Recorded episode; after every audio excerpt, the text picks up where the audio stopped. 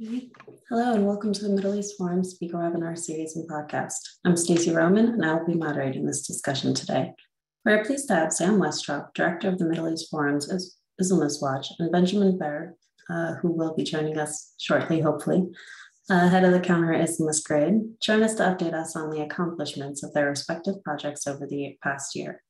Mr. Westrop and Mr. Baird will speak for 15, 10, 10 minutes each, then open it up for questions. Should you wish to ask a question, please use the Q&A box located at the bottom of your screen to type your question. And with that, I will turn the discussion over to Sam Westrop, who will be starting us off.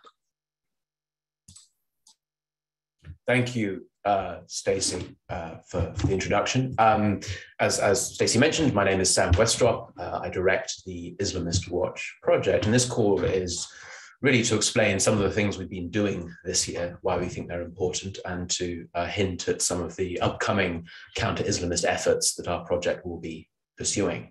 Um, when Ben joins us later, he'll speak about the work of the Counter Islamist Grid and our efforts to counteract Islamism locally across the United States.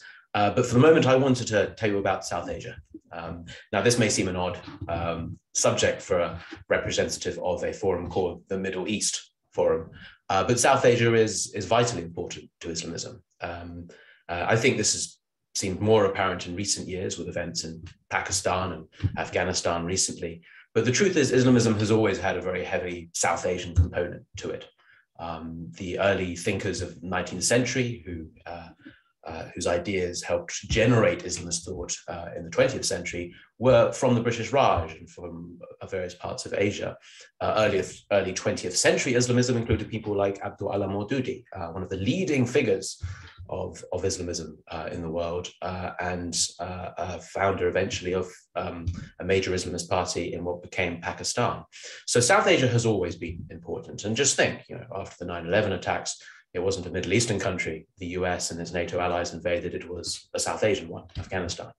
Um, now, when it comes to Islamism in the West, um, we primarily think of it still as a Middle Eastern phenomenon. But the fact is, the uh, demographics of, of, Western Islam are heavily South Asian within the US and especially in the United Kingdom. Um, uh, a clear plurality of American Muslims are South Asian, and that includes not just Sunni, but Shia as, as well, a fact often ignored by, by mainstream media and even academics who, who study this uh, subject. So South Asia is key. And I think if we'd been talking, you know, five, ten years ago about major regimes around the world which are funding Islamism, we would have been talking about places like Saudi Arabia. Um, but the truth is, things have changed. Saudi Arabia is in the process of uh, enormous change. And over the past year, Islamist Watch has noticed this and has written about this and has tried to theorize if Saudi Arabia is withdrawing from its traditional role as an Islamist patron, as an Islamist uh, uh, uh, benefactor, well, who is replacing it? And we've come to the conclusion that there is a new Sunni Islamist alliance operating across the Western world. And that Islamist alliance is led by three states um, Qatar, Turkey, and Pakistan. Uh, and these three regimes operate in close coordination. They may not have exactly the same ideological ideas driving uh, their agendas, but they certainly regard as, uh, each other as useful allies. So over the past year, uh, Islamist Watch has, has sought to highlight uh, examples of this in New Alliance, and especially the iniquities of Pakistan and its heavy involvement within American Islam. Um, for example, uh, in 2019, um, uh, Imran Khan, the current leader of Pakistan, addressed a major Islamist conference in the United States, uh, that of the Islamic Society of North America, and called on them to agitate against India, to advocate for Kashmir, uh, to fight against Islamophobia, usual Islamist uh, uh, motifs. Um, that speech was followed by an extraordinary effort uh, by Pakistan to exert a greater influence, both financial and logistical, on Western Islam. We saw new organizations being set up. We saw lobbyists hired in DC. We saw money flowing from various grant-making Pakistani foundations to, to uh, Islamist groups uh, across the country. We saw uh, clerics and activists increasingly siding with the Pakistani regime and its ruling party, the PTI. Just a few weeks ago, Yasir Qadhi, one of the most prominent clerics within American Islam and uh, one of uh, a new uh, breed of Salafi imams in America, went to Pakistan where he met with uh, senior leadership, where he met with senior PTI officials. Pakistan is a new patron of Western Islamism. And it's not just funding, it's not just supporting through its rhetoric and, and other logistical means. It's actively getting involved, setting it up its own front groups and proxies in the same way that we've written about Qatar doing so and, and Turkey doing so. So a big piece for us this year was an investigative look at something called the Houston Network, uh, which is an array of, of, of dozens of Pakistani regime aligned uh, organizations based out of Houston, uh, working with congressmen and uh, huge Pakistani backed PACs and other donor clubs to influence American politics thoroughly in favor of the Pakistani regime's agenda. Um, this organizations that were set up by the Pakistanis, we discovered, uh, immediately wielded enormous financial power, spending hundreds of thousands on um, uh, advertising and, and, putting in protesters from around the country to, to run big events and, and so on. These groups work closely, we found, with uh, Pakistani embassies and consulates, um, uh, as well as ISI agents, the intelligence uh, uh, services of Pakistan, much feared intelligence services of Pakistan, as well as Islamists across America, including folks we've been writing about for the last 10 years. Um, this is an extraordinary effort and no one else has really noticed it. Um, uh, we've written half a dozen pieces exposing different aspects of this, uh, focusing, for example, on groups like the Indian American Muslim Council, uh, a very important uh, uh, Islamist movement tied once to Jamaat-e-Islami, a very prominent South Asian Islamist movement. Um, our comments are reporting uh, the fact we noted they received federal funds through COVID relief yielded furious responses, not just from uh, the Indian American Muslim Council, but a whole array of their Islamist allies in both South Asia and the Middle East. So our work is having an effect, it's being noticed, uh, and we're exposing a, a, new reality about Islamism uh, that others have not quite cottoned onto yet. Uh, a recent piece of ours in um, uh, National Review exposed the jihadist ties of the new Pakistani ambassador to the United States and noticed that uh, he has long served as a coordinator uh, on behalf of Pakistan for Islamists in the West. Um, his appointment to the US, we theorize, and I think pretty reasonably, is that not only can he represent a more Islamized and more jihadist prone Pakistan, but he can serve to coordinate Western Islamists on behalf of the Pakistani regime.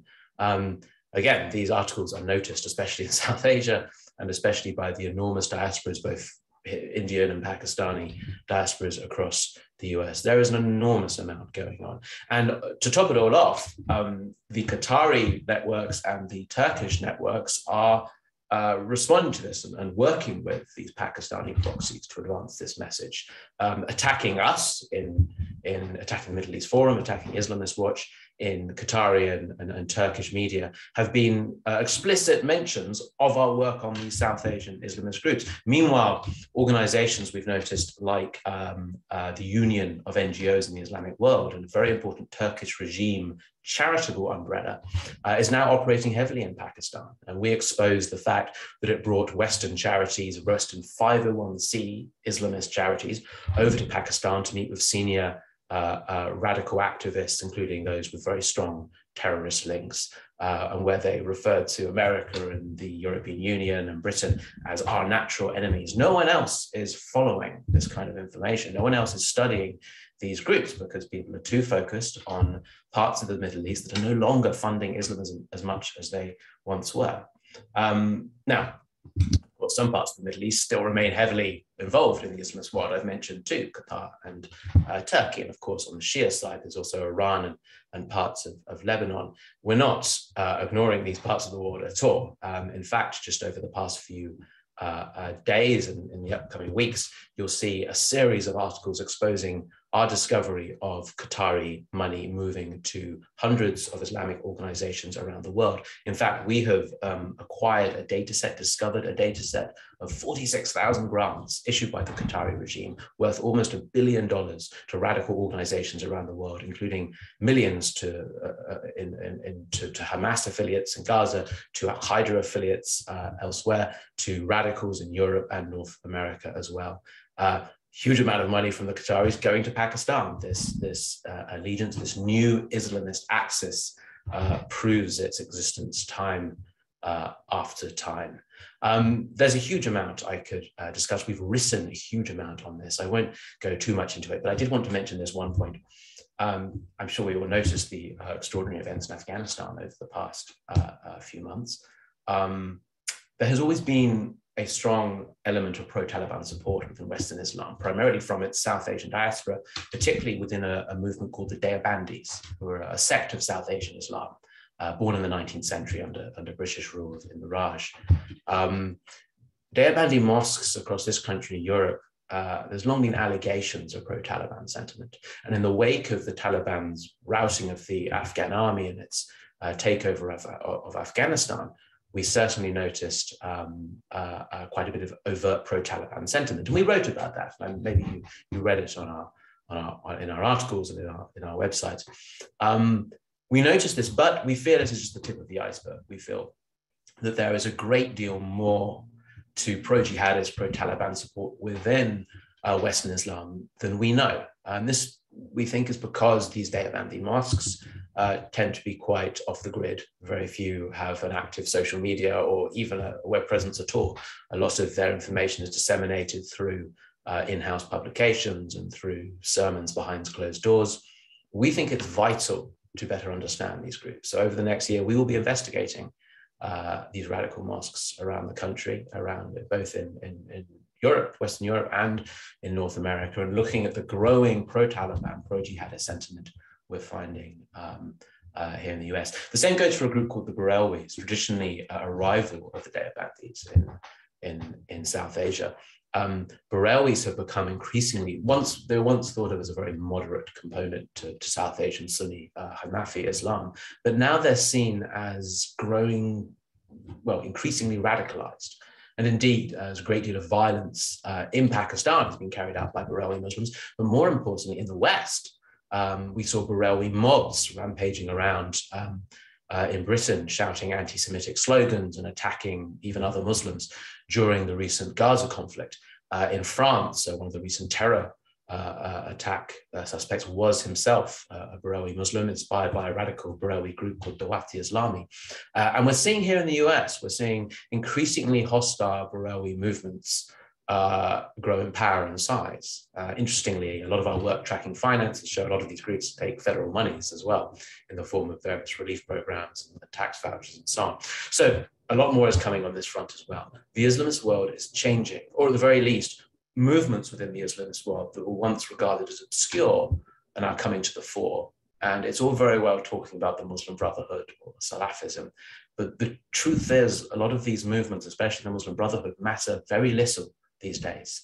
The world has changed. There are new generations of modernist Islamism within America, and there are new South Asian uh, or old South Asian networks now coming to the fore as well. So we're trying to understand these changes, these ideological trends within Western Islam, within uh, Western Islamism, and there's a, a, huge amount more to do. I'll just say one last thing, and that's terror finance. Um, we focus on lawful Islamism, uh, non-violent Islamism. We're always interested more in how Islamists infiltrate um, democratic institutions rather than how jihadists seek to just blow things up. Uh, we feel the former in some ways is, is in the long run more pernicious, more dangerous.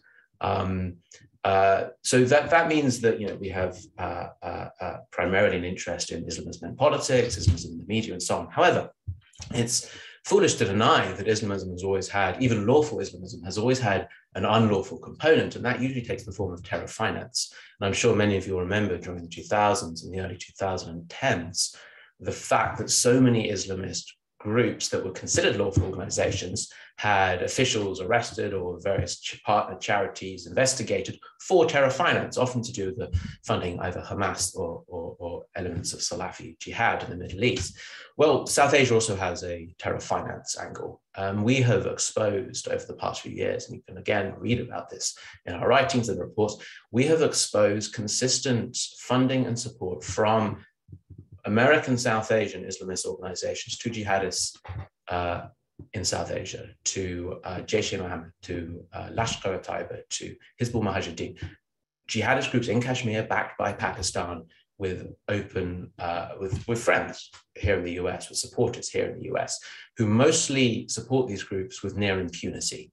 Uh, for whatever reason, law enforcement has not been good at clamping down on these these these unlawful support for a lot of the time, unlawful support for for designated jihadist uh, groups. So uh, there's a huge amount to do.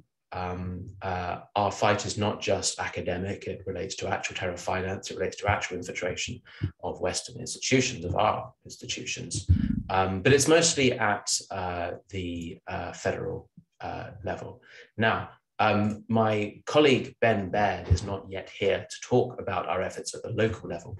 So I'm hoping he'll join us in a few minutes. Uh, I believe he's doing a, a, an interview on a very similar subject for a, a media outlet right now. Um, but in the meantime, let me just sort of say a few words, I think, on his behalf. Now, Ben was going to speak about the counter Islamist grid, or CIG, as we call it. And this is part of the Islamist Watch umbrella. And it deals with, similarly, it deals mostly with lawful, non-violent Islamism, uh, with a focus specifically on local Islamism. And we rely on, on researchers and activists and uh, writers across the country who have volunteered their time for us for which we're endlessly grateful. So they can be our local coordinates, our local you know, eyes and ears on the ground in their own neighborhoods, in their own cities, their own uh, states. And so we train them up. We provide them with research tools, training materials, activism toolkits, uh, and introduce them to relevant people in politics and media and try to get them to write for us, to campaign for us, to tackle Islamism at the local level, because it is at the local level where uh, Islamist infiltration, especially of politics, is at its most uh, uh, uh, uh successful, its most efficient, perhaps because of the previous lack of spotlight on these, these efforts. Um, now, plenty of groups on the national level, of course, focused on, on, on groups like CAIR and legislators like Ilhan Omar and so on. But no one is focusing, aside from CIG, on local politicians, local assemblymen, local uh, uh, school board uh, officials. And that's what CIG tries to do. And so, as one example, in March, um, we were working in, we were working in Chicago uh, to stop uh, Islamist-led anti-India resolutions in collaboration with local Hindu groups there. There was an Islamist coalition was trying to push a, res- uh, push a resolution through the Chicago City Council accusing uh, uh, India of various human rights abuses, but more importantly, from our perspective, uh, trying to justify Kashmiri uh, Islamism and ultimately Kashmiri jihad. A lot of the Islamists we know and have been writing about for many years were behind this bill and pushing this bill, along with a variety of, of, fellow travelers. So to fight this resolution, the CIG and its Chicago associates uh, took part in process, organized uh, campaigns and media outreach, uh, arranged over 12,000 letters from constituents to be sent to uh, the local legislators. In fact, one legislator even remarked that he wasn't able to get any other business done because he was dealing with all the calls and emails that we had arranged over this resolution. The resolution failed um, to the surprise of its Islamist backers and to a lot of observers. The, our local model can work. Uh, we require volunteers, we require um, uh, uh, the intelligence and uh, the sort of the intelligence information and research to, to know where to focus. But once we have the people and the information, we can, we can affect change. We can stop uh, local resolutions, and we can highlight Islamist infiltration in these uh, local uh, settings. Uh, CIG is just one of a variety of projects that Ben is involved with. He also runs our Islamist in Politics project in general, uh, looking at general Islamist infiltration of our political systems, and that includes finance. Um, uh, money moving from Islamist groups and even foreign regimes through its proxies to um, uh, campaigns across uh, the country. Uh, and so, for example, the Turkish regime uh, is a particularly good example of that. It's, um, it's involved with uh, an enormous number of PACs and various um, politically involved Islamist proxy groups working to affect American politics, working to place uh, Islamist candidates into public office and working to demonize candidates that are too anti-Islamist or, or, or, have expressed skepticism of the Erdogan uh, regime. This is an enormous fight going on. And the very last thing I'll say to round off this discussion before we head to a, a Q&A is that we face a, a particular problem that we've noticed over the last year more than ever. The world curiously is growing less interested in Islamism uh, or at least much of the American world is. The media is frequently refusing to write on it, to publish on it. Uh, politicians no longer speak about it on both the left and the right. Uh, and all this while Islamist terror in Europe continues to increase, while events in Afghanistan shock the world, you would have thought the last thing you'd want to do at this point is start ignoring the subject of Islamism. Uh, the truth is, um, things are looking pretty dangerous uh, in a lot of places. And while Islamism in America doesn't pose an immediate existential threat, it does pose a long-term pernicious uh, civilizational threat. Um, and we see that day in and day out with the changing demographics of Western Islamism, with the changing ideas, with the growing acceptance of Islamist activists within government, within media, and so on. And we're working to fight all that. But it does mean we have fewer platforms available to us than we did just a few years ago. So things are, are changing and not for the better when it comes to, to uh, the public's perception of Islamism. So we'll spend the next year working to change that, working to make Islamism a more mainstream subject again. Uh, and if we don't do it, hopefully uh, a terrorist attack uh, doesn't do that uh, either. But for whatever reason, the American public is less interested than it once was. We think they're, they're wrong to discount it. We think the media is wrong to ignore it. And we think politicians are insane to avoid the subject completely.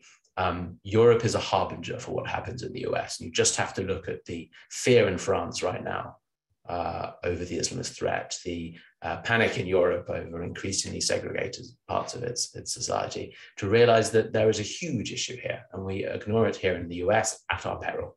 Um, we'll work to change that. And we have a number of efforts and initiatives planned to help you know, revitalize counter-Islamist activity and uh, to uh, force uh, the public and the media and the politicians to, to think more seriously about Islamism and the threat uh, it entails and will, will impose upon us. Uh, I'm very happy to answer any questions now. My apologies that uh, my colleague Ben was not able to join us, uh, but uh, yes, thank you. Wonderful, thank you so much. Uh, we have quite a few questions coming in. The first one is, can you make a verbal distinction between Islam and Islamists in this context? Mm. This is a, a, good question, and, and it's vital to our work. So, the Middle East Forum believes that radical Islam or Islamism is the problem and moderate Islam is the solution. So, what does Islamism mean? Well, quite simply, it's the imposition of uh, Islam as a political idea. Now, certainly not all Muslims believe this, many regard it as a quietist expression of faith or seek to remove it from politics entirely. And the whole point about Islam and Islamism that we've tried to make very clear over the last few years is that it's enormously diverse. And to suggest there's one idea within even just Sunni Islam that is driving how Muslims think and act is, is just not, is not true. There are too many examples of internal discord and too many examples of Muslims rejecting the political expression of Islam uh, that we see within uh, Western Islamism. I'll say this, and this is a point often ignored. Uh, the actual term Islamist, uh, its closest um, uh, word in Arabic is, is, Islamiyun, which really is the Muslim Brotherhood invented term of Islamists. So Islamism is not just a, a term pushed around by Western um, academics and, and writers like, like us. No, it's a term used by Islamists themselves. So recognizing that distinction is vital and it's key to almost everything we do. And by the way, the last thing I'll say is that we work very closely with reformist Muslims, very closely with moderate uh, Muslims. Um, they have spent their life rejecting Islamism and fighting Islamism. And to ignore the distinction between Islam and Islamism is a betrayal of what they're trying to do. Um, and they need our help more than ever. And so we continue to fund them, support them, work with them. Uh, this distinction is a key part of the counter-Islamist fight, of the fight against terrorism, of the fight against extremism. Thank you so much for that explanation. Uh, from Ken Miller, how can these Islam Islamic terrorist funding organizations be stopped from infiltrating and establishing functioning groups in American universities? If you're talking about actual terrorists as designated terrorists, then uh, there are, you know, there have been examples of, of, of jihadists operating on university campuses, certainly. And I mentioned previously that a lot of these South Asian jihadists seem to get away with operating in the US or at least fundraising in the US. I can't think of any specific examples of actual terrorists operating on US campuses. If you're talking more broadly about Islamist radicals, then yes, they operate very uh, extensively on, on, a, on, university campuses. And we and our Campus Watch project have, have, have documented that uh, uh, many times over the past uh, few years. And it's it's not just groups like Hamas and the Muslim Brotherhood, as I mentioned earlier, but uh, South Asian organizations as well, Shia uh, organizations, Shia Islamist organizations, very active on US campuses. Stopping them, uh, well, these groups oper operate lawfully for the most part. So stopping them comes down to education, it comes down uh, to uh, trying to inhibit or highlight Islamist funding for universities, which is often a precursor to Islamist student groups operating within university campuses. It ultimately comes down to good investigative reporting and activism. And so we do that in collaboration, as I mentioned, with our Muslim allies, but also uh, other uh, community organizations, Jewish, Christian, uh, as, as well. There is a huge amount to do, and university campuses is absolutely a very good example of a very dangerous platform uh, that we need to we need to highlight and, and, and take action. on. Speaking of, Karen Carmel asks, can you provide information about local regional volunteer opportunities in the US to counter Islamist legislation? Yes, well, I would suggest primarily you you join our counter Islamist grid, and if you search counter Islamist grid uh, on Google, you'll be taken to our website. You know, please get in touch with us. Uh, my colleague Ben and I would very much uh, uh, like to recruit anyone who who wants to help with this. Um, monitoring local legislation is very important and a key part of what CIG does. Um, now, interestingly, Islamist local legislation tends not to be overtly Islamist. For example, I not seen in the last few years any attempt to introduce a sort of overtly pro Sharia sort of bill. No, it tends to be bills that advance uh, Islamist interests in other ways, often by advancing far left uh, policies or anything that gives them a certain credibility and legitimacy in order to, to advance their, their control over Muslim communities, but also give them political credibility within uh, uh, uh, uh American political circles. Uh, so there's a lot going on, and it, it's difficult sometimes to differentiate between what is Islamist activity and just far left activity. Um, an axis I'm sure you've you've come across before. Um, but there's yes, there's a, a, lot going on, a lot to observe. So we need two things really. We need one, people to help us monitor local legislatures and understand what's happening uh, uh, uh, you know, whether that's bills or resolutions or just events or just, you know, local mayors working with Islamists, this kind of thing. There's a huge amount just to research and keep tabs on. You can help us that way. And then when we identify particular issues, what we want to launch campaigns, we want letter writing campaigns, we want to reach out to legislators, we want to get local media to report. You can help us with all of this. So please get in touch and we will absolutely use your, your, your, your, your time and, and help, which we would very much appreciate. Thank you. And on the other side of that, the financial side, how are you able to distinguish funds going to legitimate Muslim organizations versus harmful Islamist groups? So we, um, it's a good question. We uh, work to uh, catalog every single Islamist organization in the United States, and we have a very quite well, you know, finely tuned, well honed uh, method to identify groups as either Islamist or or not uh, it relates to their public statements, their uh, ties to other Islamist groups, and their finances. And we scrape directly from, from tax returns and other public sources millions and millions and millions of dollars of intra-Islamist financing. Um, in, in, total, we have over $500 million worth of examples of money moving around just American uh, uh, Islamic organizations. And this really helps us understand who the radicals are funding and who they're not funding and who they're avoiding. Uh, it's a great way not just to identify the extremists that we must fight, but also the friends who could be possible allies. Financing is a very key clue when it comes to counter Islamist uh, research. And this sort of big data approach of doing this mass scraping of financial sources and seeing things in a way that uh, we just wouldn't be able to see if we were looking through things one by one has been crucial to our efforts to to, to, to improve and reform and revitalize counter-Islamist activity over the past year. And now we do that in collaboration with other counter-Islamist groups and researchers around the world who use our data, use our analysis. Yeah, financing is key, absolutely. Thank you. And Jerry Weiner asks, uh, is the Islam ideology in the West and US different in any way from the native born residents as opposed to the immigrant population? That's a very good question. And actually, um, I'm, I'm, so glad someone asked this because then I get to talk very quickly about my other obsession, which is um, the new um, uh, the rise in this new homegrown Western Islamism that we've seen over the past few years. And there's always been a conflict um, between, uh, yes, immigrant Islam and, and, and second, third generation, or even convert Islam as well. And I mentioned discord within the Sunni Islamic world earlier. Well, that you see in, in spades when it comes to this question you're asking. Yes, there are many differences, and you observe them in many different ways across different cultural and ethnic diaspora communities uh, and so on. And there's too many examples for me to go in here. But one thing I will mention is this rise in, in this new Western Islamism.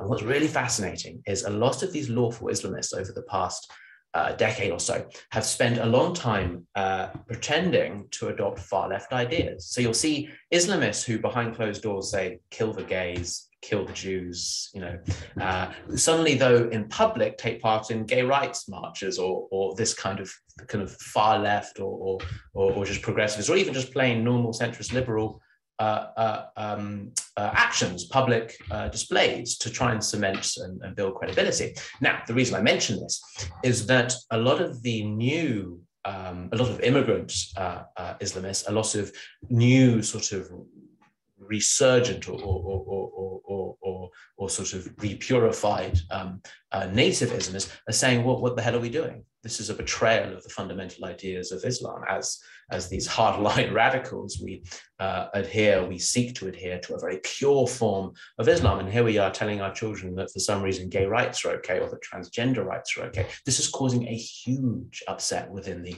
Muslim community. And you do see specifically this, this native and, and immigrant Islamist uh, tension over this question. And some of the, the disparate voices attacking the mainstream Islamist groups for doing this have built millions of followers on social media, where all they talk about are the evils of the other Islamists. So this internal intra-Islamist discord is driving Islamist politics in the West. And it's a very fascinating question. And it's an observant one as well. All right. Well, thank you so much. We've come to the close of our webinar. Thank you, Sam, for joining us today and being able to speak on both projects. Absolutely. Thank you for having me. Good. For our viewers, should you wish to support either of these projects directly, please visit our, website, meforum.org backslash participation to donate and write in the comment box the name of the project you wish to support. And please join us Wednesday for an update with Ashley Perry on Israel Insider. Thank you all for joining us, and I hope you have a wonderful day.